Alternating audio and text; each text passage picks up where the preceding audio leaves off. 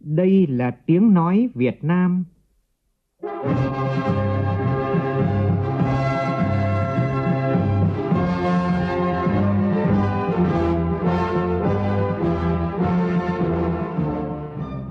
là tiếng nói Việt Nam, phát thanh từ Hà Nội, thủ đô nước Cộng hòa xã hội chủ nghĩa Việt Nam.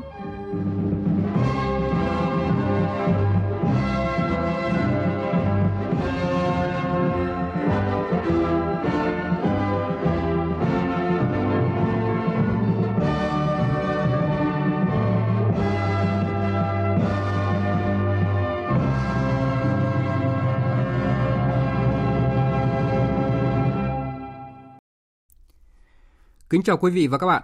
Mời quý vị và các bạn nghe chương trình Thời sự sáng nay, thứ ba, ngày mùng 5 tháng 11 năm 2019, tức ngày mùng 9 tháng 10 năm kỷ hợi của Đài Tiếng nói Việt Nam. Chương trình có những nội dung chính sau đây.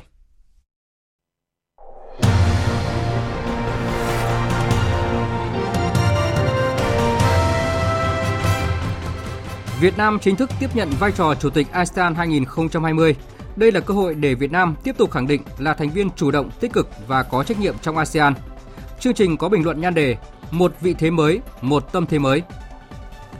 Quốc hội tiếp tục thảo luận về công tác phòng chống tội phạm và phòng chống tham nhũng. Diễn đàn chính sách an ninh lương thực quốc gia diễn ra hôm nay được kỳ vọng sẽ đưa ra những giải pháp lớn đảm bảo an ninh lương thực quốc gia trong tình hình mới. Khánh Hòa triển khai nhiều biện pháp hạn chế tiến tới chấm dứt hoạt động các mô hình du lịch tại xã đảo Cam Bình, thành phố Cam Ranh. Trong phần tin thế giới, nhiều nước trong Liên minh châu Âu phản đối Iran đưa vào sử dụng 30 máy ly tâm làm dầu urani thế hệ mới. Anh hạ cấp độ cảnh báo khủng bố quốc gia từ mức nghiêm trọng xuống đáng kể, mức thấp nhất kể từ năm 2014.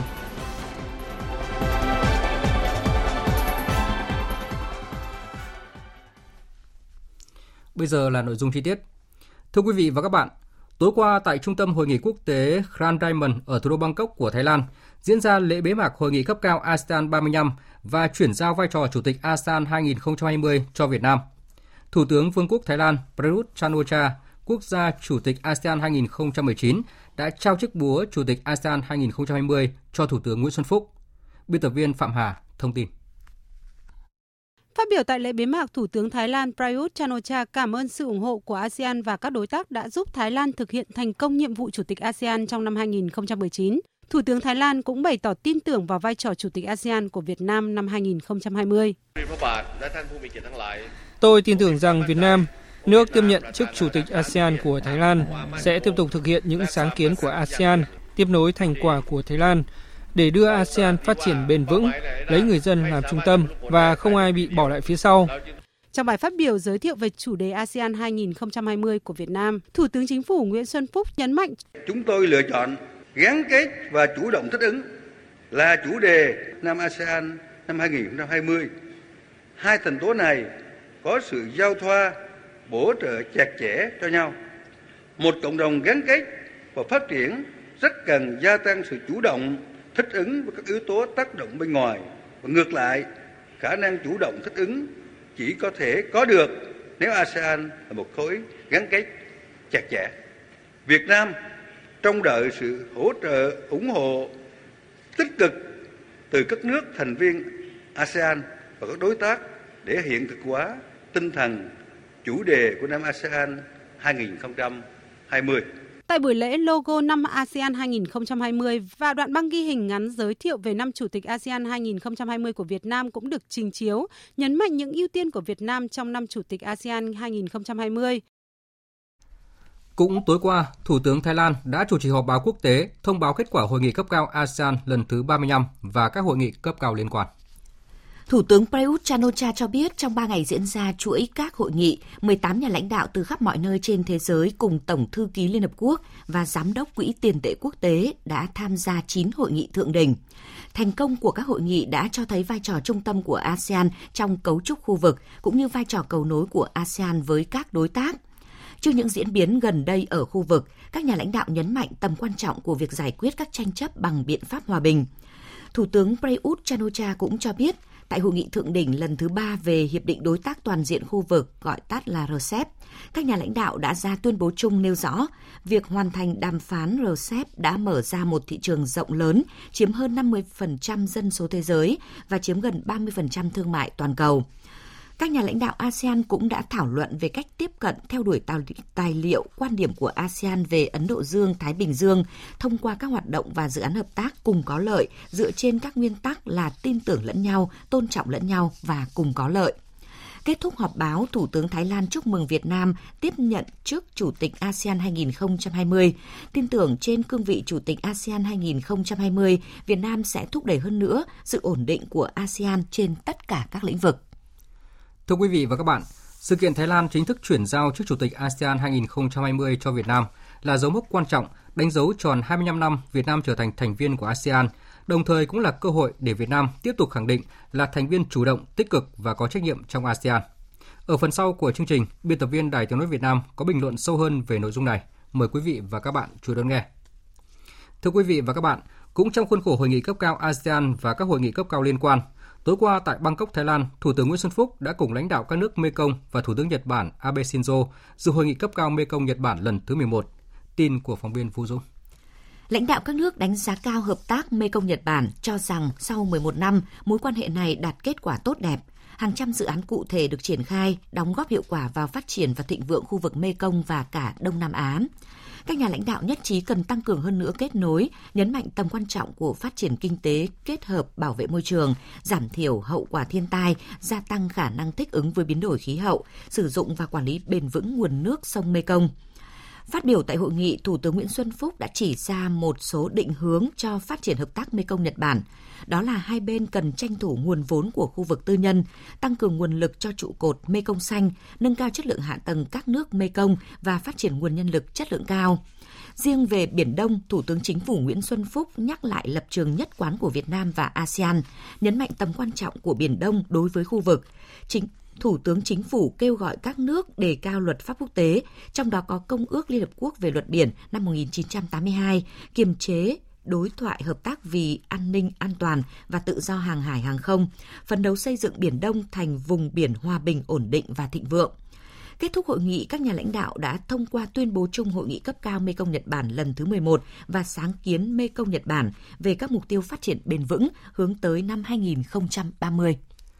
Cũng tối qua, hội kiến với Thủ tướng Nhật Bản Abe Shinzo, Thủ tướng Nguyễn Xuân Phúc khẳng định Việt Nam coi Nhật Bản là đối tác tin cậy, quan trọng hàng đầu và lâu dài, chia sẻ nhiều lợi ích chiến lược chung và ủng hộ Nhật Bản phát huy vai trò quốc tế tại khu vực và toàn cầu. Hai thủ tướng cũng nhất trí sẽ tăng cường trao đổi đoàn cấp cao và các cấp, đẩy mạnh hợp tác trên các lĩnh vực thương mại, đầu tư, xây dựng hạ tầng, lao động, sử dụng hiệu quả vốn vay ODA, đẩy mạnh tăng cường phối hợp trên các diễn đàn đa phương, cùng ứng phó và xử lý các thách thức tại khu vực cũng như toàn cầu, trong đó có vấn đề Biển Đông. Đây cũng là hoạt động cuối cùng trong khuôn khổ chuyến tham dự hội nghị cấp cao ASEAN 35 và các hội nghị liên quan của Thủ tướng Chính phủ Nguyễn Xuân Phúc và đoàn đại biểu cấp cao Việt Nam. Trở lại với các tin trong nước đáng chú ý, tiếp tục chương trình kỳ họp thứ 8 Quốc hội khóa 14, sáng nay các đại biểu thảo luận ở hội trường về các báo cáo công tác của tranh án Tòa nhân dân tối cao, Viện trưởng Viện Kiểm sát nhân dân tối cao, công tác phòng chống tội phạm và vi phạm pháp luật, công tác thi hành án và công tác phòng chống tham nhũng năm nay. Buổi chiều, các đại biểu sẽ thảo luận về một số nội dung còn ý kiến khác nhau của dự án luật thư viện. Bên hành lang Quốc hội, nhiều đại biểu cho rằng quan điểm phát triển thư viện gắn với phát triển với văn hóa đọc cần được xuyên suốt trong dự thảo luật.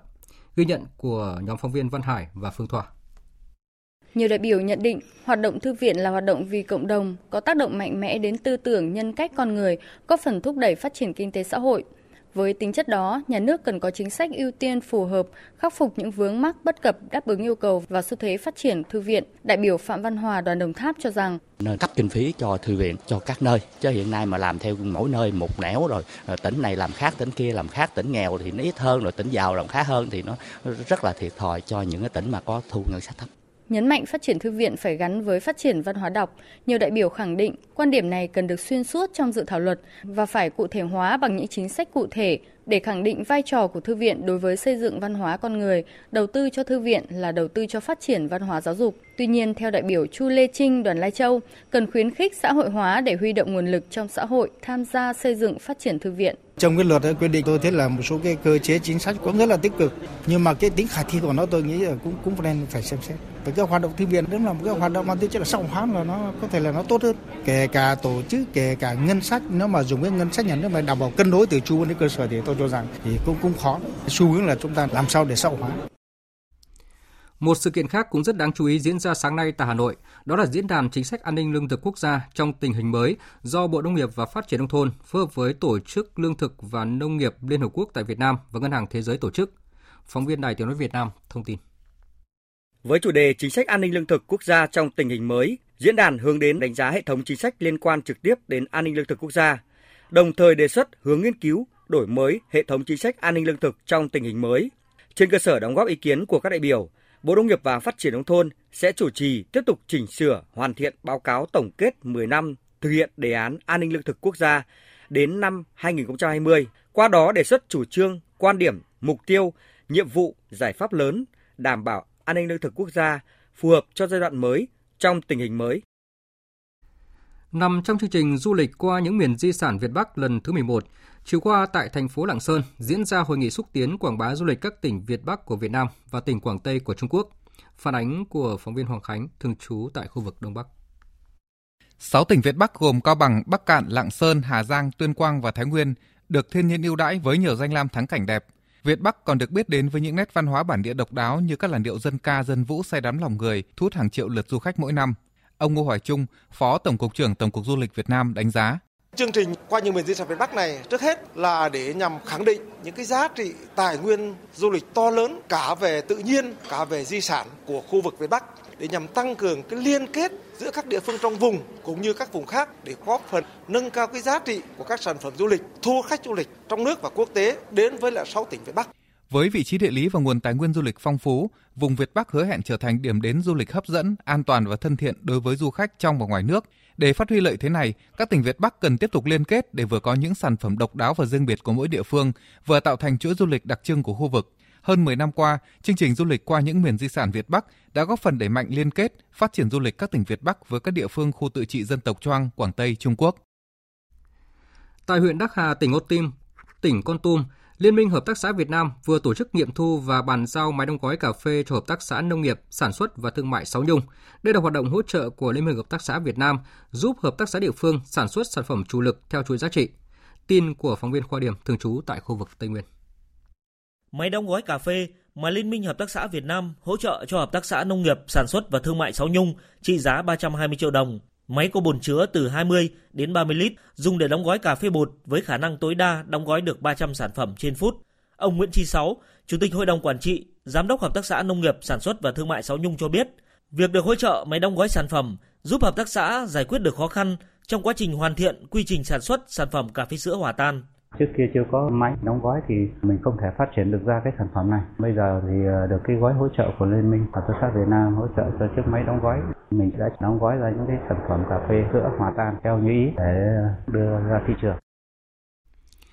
Thực hiện quyết định của Thủ tướng Chính phủ về quy chế đảm bảo an ninh an toàn căn cứ quân sự Cam Ranh, tỉnh Khánh Hòa đang triển khai nhiều biện pháp để hạn chế, tiến tới chấm dứt hoạt động các mô hình du lịch tại xã đảo Cam Bình, thành phố Cam Ranh.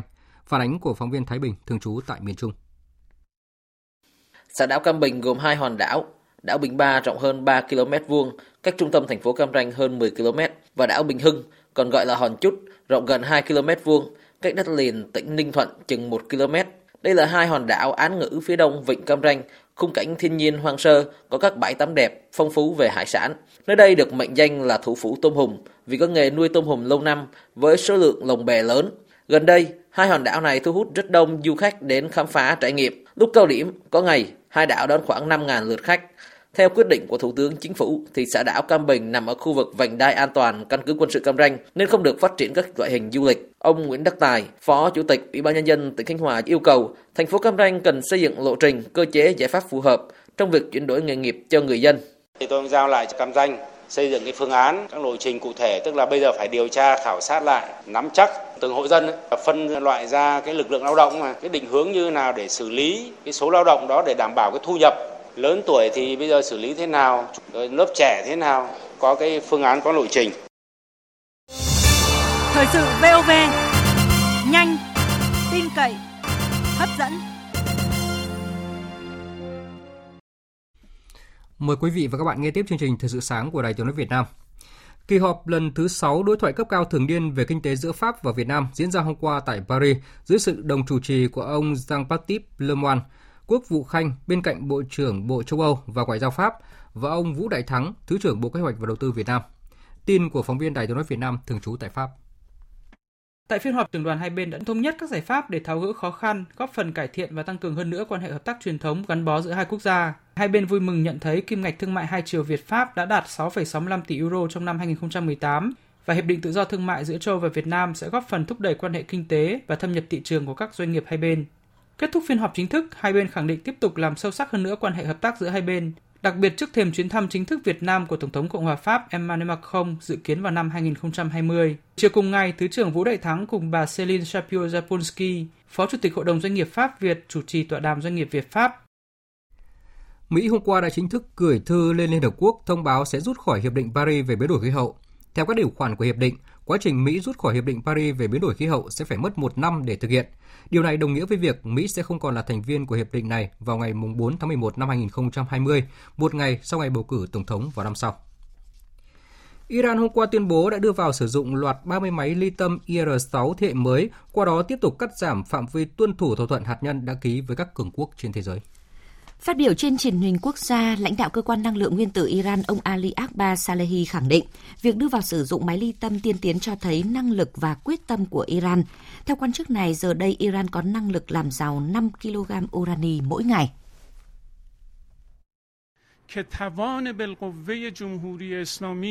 Đối mặt với những thách thức của phương Tây, chúng tôi đã cho thấy khả năng tiềm tàng của mình.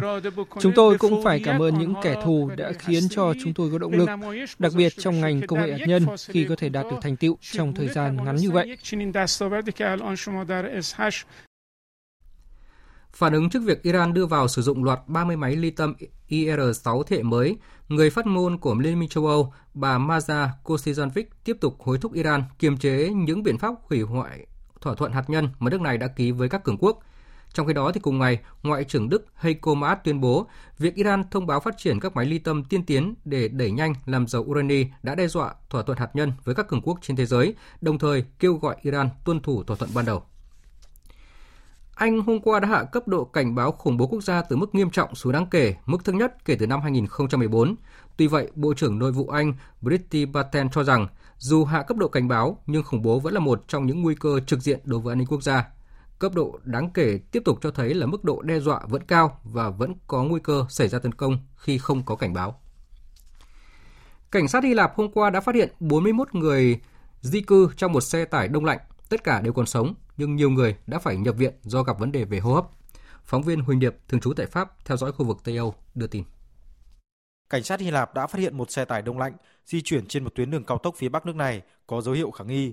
Qua kiểm tra, phát hiện 41 người di cư gốc Afghanistan đang trốn trong thùng xe. 7 người trong số này gặp phải những vấn đề về hô hấp đã được chuyển tới bệnh viện ngay sau đó. Tài xế xe tải là một người gốc Georgia bị tình nghi vận chuyển người di cư bất hợp pháp đã bị bắt giữ tại hiện trường. Đối tượng thứ hai là một người gốc Thổ Nhĩ Kỳ đã bỏ trốn. Hiện tại, cảnh sát Hy Lạp đang truy tìm đối tượng này. Hội nghị thượng đỉnh lần thứ 9 Chủ tịch Quốc hội các nước Đông Nam Âu và nhóm Visegrad diễn ra tại thủ đô Budapest của Hungary đã thông qua tuyên bố chung ủng hộ quá trình mở rộng Liên minh châu Âu đối với các nước khu vực Tây Ban Căng. Tin của phóng viên Đài tiếng nói Việt Nam thường trú tại Cộng hòa Séc. Tuyên bố nêu rõ, chìa khóa dẫn tới thành công và phát triển của Liên minh châu Âu chính là cam kết mở rộng cửa đối với tất cả các quốc gia châu Âu mong muốn chia sẻ các giá trị chung và gia nhập khối. Vì an ninh, ổn định và phát triển của toàn châu lục, các nhà hoạch định chính sách Liên minh châu Âu nên mau chóng đạt được sự đồng thuận về vấn đề mở các cuộc đàm phán gia nhập khối đối với Bắc Macedonia và Albania, đồng thời thúc đẩy quá trình đàm phán với các quốc gia đang trong tiến trình này. Hội nghị thượng đỉnh các nhà lãnh đạo Liên minh châu Âu mới đây đã không đạt được sự đồng thuận khi Pháp, sau đó là Đan Mạch và Hà Lan đã phản đối việc khởi động các cuộc đàm phán gia nhập khối đối với Bắc Macedonia và Albania. Các nước Tây Ban Căng cảnh báo động thái trên có thể châm ngòi cho sự trỗi dậy của chủ nghĩa dân tộc Vừa rồi là phần tin thời sự quốc tế, tiếp theo là một số tin thể thao đáng chú ý.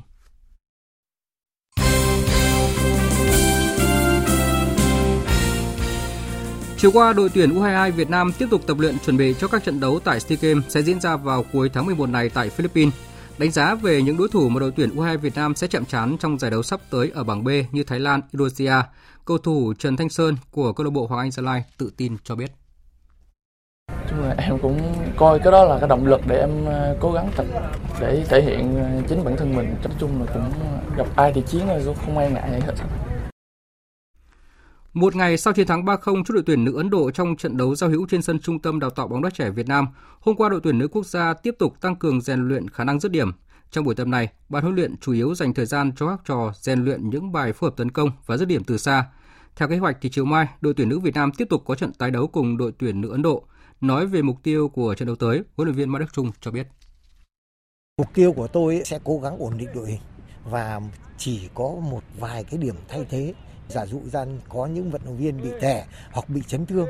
Đấy thế thôi. Chúng tôi cũng luôn luôn là sẽ giữ cái đội hình và chúng tôi dần đi vào ổn định. Và chúng tôi sẽ ít thay đổi hơn.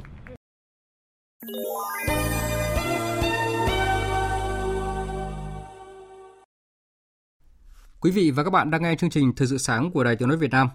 Thưa quý vị và các bạn, như chúng tôi đã đưa tin ở phần đầu chương trình, tối qua tại thủ đô Bangkok của Thái Lan đã chuyển giao vị trí Chủ tịch ASEAN 2020 cho Việt Nam.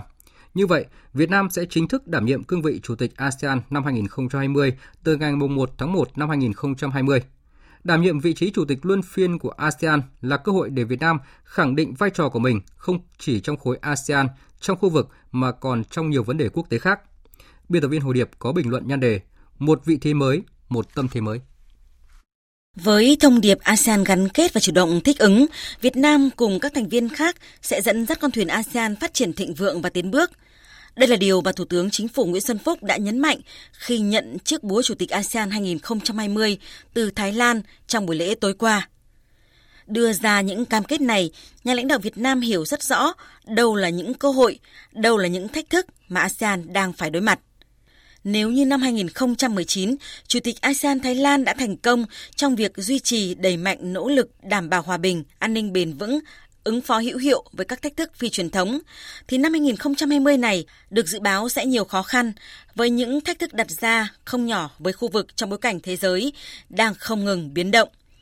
ASEAN đã bước vào một vị thế mới khi trở thành trung tâm kết nối của khu vực, thiết lập quan hệ với các nước đối tác lớn.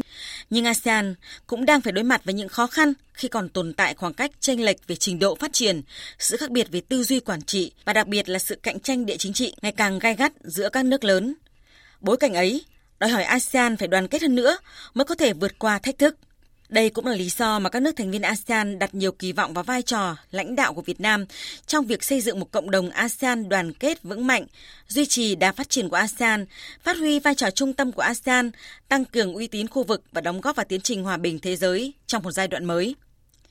Nhận chiếc búa Chủ tịch ASEAN 2020 trên tay, Việt Nam, nước Chủ tịch ASEAN năm 2020, hiểu rõ rằng việc giải quyết những khó khăn tồn tại, nắm bắt được những cơ hội và làm sao tận dụng thời cơ mới có thể chèo lái con thuyền ASEAN tiến bước. Xin nhắc lại rằng, kể từ khi gia nhập Hiệp hội các quốc gia Đông Nam Á cách đây tròn 25 năm, tinh thần đoàn kết, thống nhất và vai trò trung tâm của ASEAN luôn được các nhà lãnh đạo Việt Nam nhấn mạnh, coi đây là những ưu tiên then chốt, xuyên suốt, định hướng cho mọi hoạt động của ASEAN. Ngay từ khi đảm nhiệm cương vị Chủ tịch Luân phiên ASEAN lần đầu tiên cách đây hơn 10 năm, việc đề cao tinh thần thượng tôn pháp luật quốc tế, mưu cầu lợi ích chung và cuộc sống hạnh phúc ấm no cho người dân trong khối luôn được Việt Nam coi trọng – Thủ tướng Nguyễn Xuân Phúc từng nhiều lần nêu bật tinh thần này tại hội nghị cấp cao ASEAN lần thứ 34 hồi tháng 6 vừa qua, với mong muốn đẩy mạnh liên kết kinh tế, trao đổi thương mại và đầu tư nội khối, duy trì hệ thống thương mại đa phương công bằng, mở và dựa trên luật lệ quốc tế. Nay tại hội nghị cấp cao ASEAN lần thứ 35, với việc lựa chọn thông điệp ASEAN gắn kết và chủ động thích ứng, một lần nữa Việt Nam đã nêu cao tinh thần đồng thuận và đoàn kết trong ASEAN. ASEAN chỉ có thể thành công khi trở thành một khối gắn kết chặt chẽ. Và với tinh thần ấy, nhà lãnh đạo Việt Nam đã nhấn mạnh rằng đã đến lúc ASEAN chúng ta cần phải đẩy mạnh tư duy cùng hành động như một thực thể thống nhất, gắn kết chặt chẽ, chủ động, để thích ứng hiệu quả, phát triển bền vững trong một thế giới biến chuyển không ngừng. Hơn lúc nào hết, ASEAN cần đẩy mạnh hơn nữa hợp tác toàn diện với các đối tác, phát huy hơn nữa vai trò trung tâm, xây dựng cấu trúc khu vực mở, minh bạch, bao trùm và dựa trên luật lệ, dung nạp và kết nối các chiến lược sáng kiến hợp tác đang được triển khai trong khu vực. Năm 2020 đang đến gần, thách thức cũng nhiều hơn nhưng cơ hội cũng đang mở ra trước mắt. Việt Nam với cương vị Chủ tịch ASEAN 2020 sẽ bước vào năm mới với một vị thế mới, một tâm thế mới trong một bối cảnh mới. Và cộng đồng quốc tế luôn tin tưởng vào Việt Nam. Năm Chủ tịch ASEAN của Việt Nam sẽ chính thức bắt đầu từ ngày 1 tháng 1 năm 2020. Với một vị thế mới, một tâm thế mới, Việt Nam sẽ tiếp tục thành công trên cương vị Chủ tịch ASEAN, giữ vững ngọn lửa đoàn kết, đồng thuận và thống nhất luôn vững bền và phát triển thịnh vượng. Quý vị và các bạn vừa nghe bình luận nhan đề Một vị thế mới, một tâm thế mới.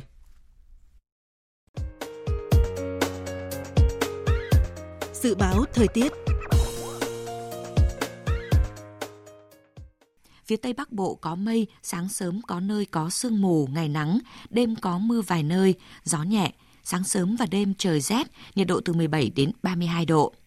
Phía Đông Bắc Bộ và Thanh Hóa ít mây, sáng sớm có sương mù và sương mù nhẹ rải rác, ngày nắng, đêm không mưa, gió Đông Bắc cấp 2, cấp 3, sáng sớm và đêm trời rét, nhiệt độ từ 16 đến 29 độ. Các tỉnh từ Nghệ An đến Thừa Thiên Huế nhiều mây, có mưa vài nơi, trưa chiều giảm mây trời nắng, gió Bắc đến Tây Bắc cấp 2, cấp 3, phía Bắc đêm trời lạnh, nhiệt độ từ 20 đến 29 độ. Các tỉnh ven biển từ Đà Nẵng đến Bình Thuận có mây, có mưa rào và rông vài nơi, gió Bắc đến Tây Bắc cấp 3, nhiệt độ từ 23 đến 31 độ. Tây Nguyên có mây, có mưa rào và rông vài nơi, gió Đông Bắc cấp 2, cấp 3, nhiệt độ từ 18 đến 29 độ. Nam Bộ có mây, có mưa rào và rông vài nơi. Riêng miền Tây, chiều tối có mưa rào và rông rải rác. Gió Bắc đến Tây Bắc cấp 2, cấp 3. Trong cơn rông có khả năng xảy ra lốc xét và gió giật mạnh, nhiệt độ từ 23 đến 34 độ. Khu vực Hà Nội ít mây, sáng sớm có sương mù và sương mù nhẹ rải rác, ngày nắng, đêm không mưa. Gió Đông Bắc cấp 2, cấp 3, sáng sớm và đêm trời rét, nhiệt độ từ 17 đến 29 độ. Dự báo thời tiết biển – Bắc Vịnh Bắc Bộ không mưa, tầm nhìn xa trên 10 km, gió Đông Bắc cấp 4, cấp 5. Nam Vịnh Bắc Bộ có mưa vài nơi, tầm nhìn xa trên 10 km, gió Đông Bắc cấp 4, cấp 5. Vùng biển từ Quảng Trị đến Quảng Ngãi, Vùng biển từ Bình Định đến Ninh Thuận có mưa rào và rông rải rác ở phía Bắc, tầm nhìn xa trên 10 km, giảm xuống 4 đến 10 km trong mưa, gió Đông Bắc đến Bắc cấp 6, giật cấp 8, biển động. Vùng biển từ Bình Thuận đến Cà Mau có mưa rào và rông rải rác ở phía Nam. Trong cơn rông có khả năng xảy ra lốc xoáy và gió giật mạnh. Tầm nhìn xa trên 10 km, giảm xuống 4 đến 10 km trong mưa. Phía Bắc gió Bắc đến Tây Bắc cấp 5, có lúc cấp 6. Phía Nam gió Tây đến Tây Nam cấp 4, cấp 5. Vùng biển từ Cà Mau đến Kiên Giang có mưa rào và rông rải rác. Trong cơn rông có khả năng xảy ra lốc xoáy và gió giật mạnh. Tầm nhìn xa trên 10 km, giảm xuống 4 đến 10 km trong mưa, gió nhẹ khu vực Bắc Biển Đông và khu vực quần đảo Hoàng Sa thuộc thành phố Đà Nẵng. Có mưa rào và rông rải rác ở phía Nam. Trong cơn rông có khả năng xảy ra lốc xoáy. Tầm nhìn xa trên 10 km, giảm xuống 4 đến 10 km trong mưa, gió Đông Bắc cấp 6, giật cấp 8, biển động. Khu vực giữa Biển Đông có mưa rào và rông, trong cơn rông có khả năng xảy ra lốc xoáy. Tầm nhìn xa từ 4 đến 10 km, phía Bắc gió Đông Bắc, phía Nam gió Tây đến Tây Nam cấp 6, cấp 7, giật cấp 9, biển động mạnh khu vực Nam Biển Đông và khu vực quần đảo Trường Sa thuộc tỉnh Khánh Hòa. Có mưa rào và rải rác có rông, trong cơn rông có khả năng xảy ra lốc xoáy. Tầm nhìn xa từ 4 đến 10 km, phía Bắc gió Bắc đến Đông Bắc cấp 6, giật cấp 8. Phía Nam gió Tây đến Tây Nam cấp 5, có lúc cấp 6, giật cấp 7, biển động. Vịnh Thái Lan có mưa rào và rông rải rác, trong cơn rông có khả năng xảy ra lốc xoáy và gió giật mạnh. Tầm nhìn xa trên 10 km, giảm xuống 4 đến 10 km trong mưa, gió nhẹ. Những thông tin dự báo thời tiết vừa rồi đã kết thúc chương trình thời sự sáng nay của Đài Tiếng nói Việt Nam. Chương trình do các biên tập viên Nguyễn Cường và Xuân Anh thực hiện với sự tham gia của phát thanh viên Phương Hằng và kỹ thuật viên Tạ Tre. Chịu trách nhiệm nội dung Giang Trung Sơn. Cảm ơn quý vị và các bạn đã dành thời gian lắng nghe.